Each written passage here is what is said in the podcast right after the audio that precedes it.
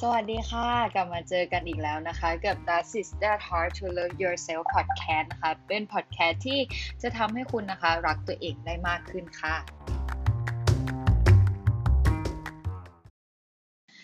ก็กลับมาเจอกันอีกนะคะ ใน topic ที่ 4 ของเราวันนี้เนาะก็คือ เรื่องที่จะนำเสนอทุกคนวันนี้คือเรื่องการรับมือกับความผิดหวังอย่างไรนะคะ ความผิดหวังเนี่ยหรือเรื่องเฟลเป็นเรื่องที่เราเจอในทุกวันชีวิตมีเรื่องให้เฟลหรือผิดหวังเนี่ยหลายอย่างมาก เช่นแบบ อยากกินหมาล่าร้านนี้ แต่เขาปิดมันก็รู้สึกเฟลแล้วค่ะ คือในชีวิตเราเนี่ยมันมันเจอเรื่องเฟลตลอดเวลา แต่ทุกคนมักจะคิดว่ามันเป็นเรื่องไม่ดี พอคิดว่าแบบต้องเป็นความสำเร็จหรือความที่เราไม่เฟลไม่ผิดหวังมันถึงจะมีความสุข ทีนี้วันนี้เราจะมาคุยกันเรื่องว่าจะจัดการความรู้สึกผิดหวังของเราอย่างไร จะคุยกับตัวเองยังไงแบบบางคนต้องการอย่างเช่นบางคนเนี่ยต้องการที่จะหายเจ็บ หายเศร้าเลยทันทีคือ คือมันเป็นไปไม่ได้เนาะคือเราเป็นคนไงยังมีทั้งความเศร้าเจ็บปวดหงุดหงิดแต่ มันขึ้นอยู่กับว่าเราจัดการกับอารมณ์ของเราอะได้มากแค่ไหน บางคนอะจัดการได้เร็วแต่กับบางคนเนี่ยก็ตอกย้ำมันอยู่อย่างนั้น เราเลือกได้ว่า เราอะจะจัดการแบบไหนทุกคนนะมีวิธีจัดการเป็นของตัวเอง บางคนเนี่ยเขาก็อาจจะมีวิธีในการหลอกตัวเองว่าไม่เจ็บหรอกอะไรอย่างเงี้ยเนาะมันก็เป็นวิธีของแต่ละคนไป คือทุกคนมันมีปุ่มออโต้ของตัวเอง เวลาเราผิดหวังอย่างเงี้ย เราเราก็จะเป็นตัวของตัวเองโดยอัตโนมัติอะไรอย่างนี้ใช่ไหมแต่ถ้าสมมติทุกคนเนี่ยอยากมีเส้นทางในการรับมือกับความผิดหวังอะแบบเฮลตี้มากขึ้นจะทำยังไง เริ่มคิดยังไงดี เมื่อรู้สึกว่าตัวเองอะแบบมีความรับมือกับความผิดหวังแบบไม่ค่อยเฮลตี้เท่าไหร่ พอทุกคนรู้ตัวแล้วเนี่ย เราจะทำยังไง ก็คือเริ่มจากถ้าเมื่อไหร่ที่เราผิดหวังเราจะเป็นแบบเดิมเนี่ย ให้เราเบรกตัวเองไว้ก่อน เบรกไว้ แบบเช่นเวลาเฟล เราจะต้องแบบว่า เอ่อด่าออกมาหยาบคายต่างๆนานา สมมุตินะคะ ลองลอง เราไม่อยากเป็นแบบนี้เราลองเบรกตัวเองไว้ก่อนว่า แล้วคิดดูว่ามีวิธีไหนที่จะช่วยเราได้อีก แต่เขาแต่บางคนก็จะบอกว่าเอ้าถ้าผิดหวังแล้วเนี่ย คือมันไม่มีมันไม่มีแบบเวลาที่จะมาคิดอะไรหรอกใช่ไหมเอางี้ค่ะ คือก่อนที่จะจะเกิดเรื่องจะเกิดหรือว่าก่อนที่จะผิดหวังเนี่ย ลองลองแบบว่าคิดวิธีไว้ก่อนว่ามันมีวิธีไหนบ้างที่จะช่วยเราได้อีก คือคิดไว้ก่อนที่เรื่องมันจะเกิดอะค่ะ อย่างเช่นแบบถ้าคะแนนไม่ได้หลังใจเนี่ยคือ อย่างเช่นคะแนนไม่ได้หลังใจสมมุตินะคะ คือเราทำไม่ได้อะไรไม่ได้เราผิดหวังเนี่ย คือเราต้องมองก่อนว่ามันไม่ใช่เรื่องแย่สมมุตินะคะ คือเราให้ค่าว่าสิ่งนี้คือแย่ความสำเร็จในคะแนนเท่านั้นถึงจะเป็นความสุข เราก็ลองเบรกตัวเองไว้ก่อนว่าแบบ ไม่ใช่คะแนนไม่ใช่ทุกอย่างของชีวิตต่าง ๆ อะไรอย่างนี้พูดหรือหาทางที่ ทำให้ตัวเองสบายใจได้มากที่สุดก่อนที่เราจะผิดหวังเราลองคิดดูว่ามันมีวิธีไหนบ้างที่ที่ทำให้เราลดความรู้สึกตรงนี้ได้ คือบางคนเนี่ยเขาก็อาจจะบอกว่า อุ้ยทำไมเราไม่เป็นเหมือนคนนั้นคนนี้ที่เขาแบบประสบความสำเร็จทุกอย่างอะไรเงี้ยใช่ไหมแต่คือทุกคนน่ะ มันมีความเฟลความผิดหวังทุกคนอยู่แล้ว แต่บางคนเขาเลือกที่จะไม่บอกหรือว่าไม่ไม่โพสข้อความสเตตัสอะไรต่างๆ ลงลงลงเฟซหรือลงอ่าโซเชียลมีเดียบางคนเขาก็ไม่ใช่ว่าไม่เจอเรื่องเฟล แต่คือเขาเลือกที่จะไม่ไม่ไม่แสดงออกมาให้ทุกคนเห็นเท่านั้นเอง เพราะว่าความผิดหวังเนี่ย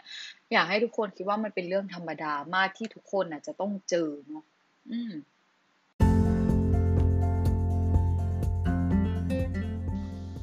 ทีนี้เรามาดูวิธีการรับมือกับความผิดหวังแบบแบบเฮลตี้กันบ้าง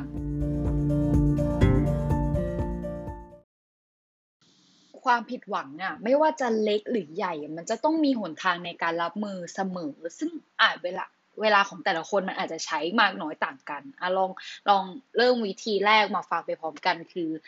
ลองทำใจให้สงบแล้วเราตั้งคำถามคือความผิดหวังอะ่ะ มันชอบทำให้เราแบบขาดสติหลายคนรู้สึกเสียใจร้องไห้ ซึ่งมันไม่ใช่สิ่งที่ผิด แต่การโทษตัวเองเราก็ตั้งคำถามในทางลบกับตัวเองมากมาย ไม่ว่าจะเป็นทำไมถึงไม่ทำแบบนั้น ตัวเราไม่ดีตรงไหนหรือโทษว่าเรื่องทั้งหมดเป็นเพราะตัวเอง มันจะยิ่งบั่นทอนจิตใจและตอกย้ำสิ่งที่เกิดขึ้นโดยแบบไม่ได้ประโยชน์อะไรขึ้นมา ทุกนางนั้นทุกคนนะคะ ไม่ควรที่จะปล่อยให้ตัวเองเนี่ยจมกับความรู้สึกผิดหวังมากเกินไป พยายามทำใจให้สงบรวบรวมสติก่อน แล้วก็หยุดตั้งคำถามตัวเองนะ่ะคือการหยุดตั้งคำถามเนี่ยเป็นสิ่งที่สำคัญที่สุดที่ทุกคนควรหยุดก่อน ซึ่งเป็นก้าวแรกในการรับมือกับความผิดหวังเลยค่ะ ต่อมาก็คือลองเบี่ยนเบนความสนใจ เพื่อแบบลดโอกาสที่จะไปรู้สึกผิดหวังเป็นขั้นตอนที่เป็นขั้นตอนที่สองในการรับมือค่ะแบบเป็นการหากิจกรรมงานอดิเรกหรือทำทำในยามว่าง เช่นแบบอย่างบางคนชอบแบบตีแบดหรือว่าเตะบอลอะไรเงี้ยลองลองแบบหยุด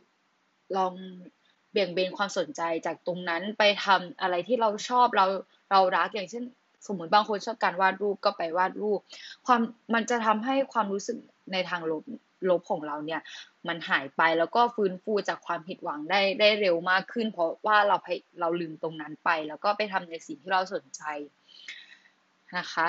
อย่างเช่นการออกกำลังกายก็ได้ การทำความสะอาดบ้านออกไปพูดคุยกับคนอื่น หรือออกไปท่องเที่ยวก็สามารถเบี่ยงเบนความสนใจของเราได้ดีเหมือนกันค่ะ ต่อมา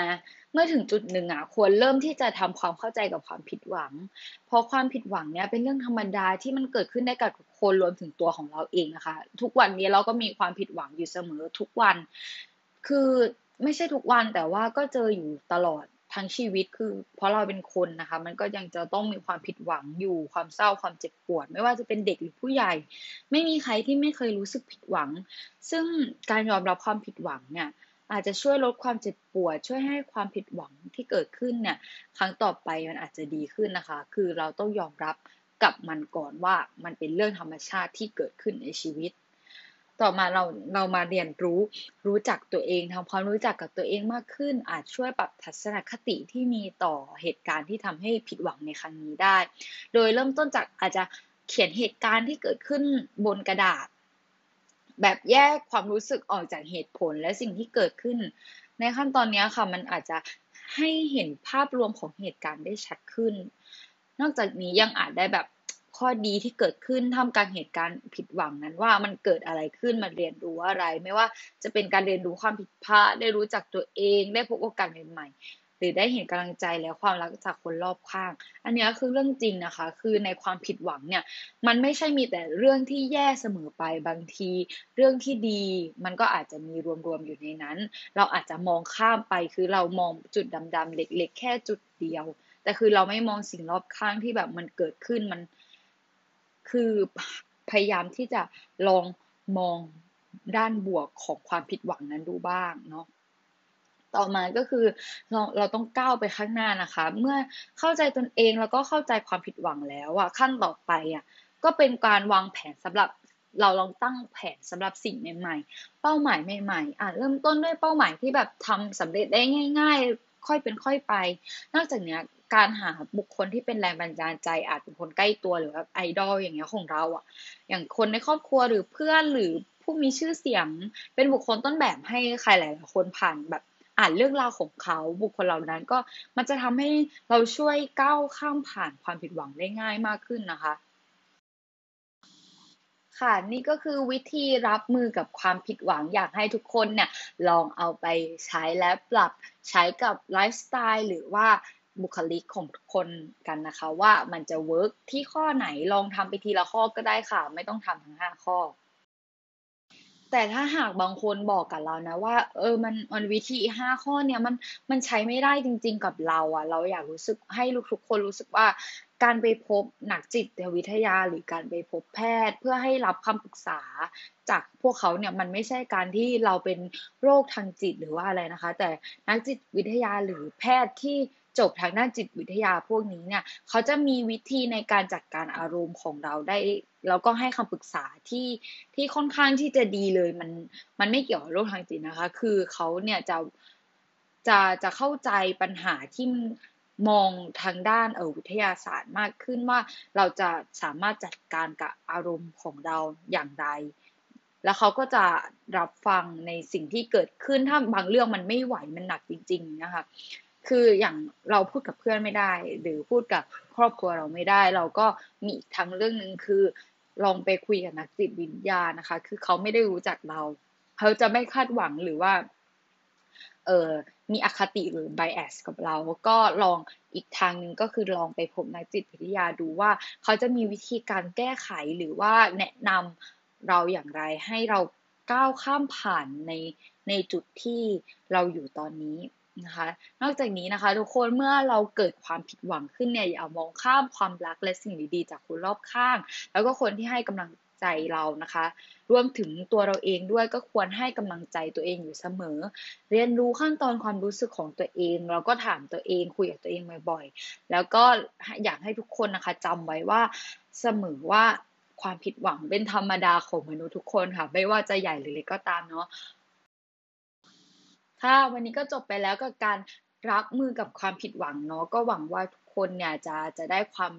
เอ่อความรู้ใหม่ๆเนาะกับการรับมือกับความผิดหวังของเราเนาะก็อยากให้ทุกคนลองไปปรับใช้ดูไม่จำเป็นต้องทำเหมือนเราทุกข้อ แต่ว่าลองไปทีละเล็กทีละเล็กก็ได้ค่ะขอก็หวังว่าทุกคนจะได้รับประโยชน์จากพอดแคสต์ในแทร็กที่ 4 ครั้งนี้เนาะ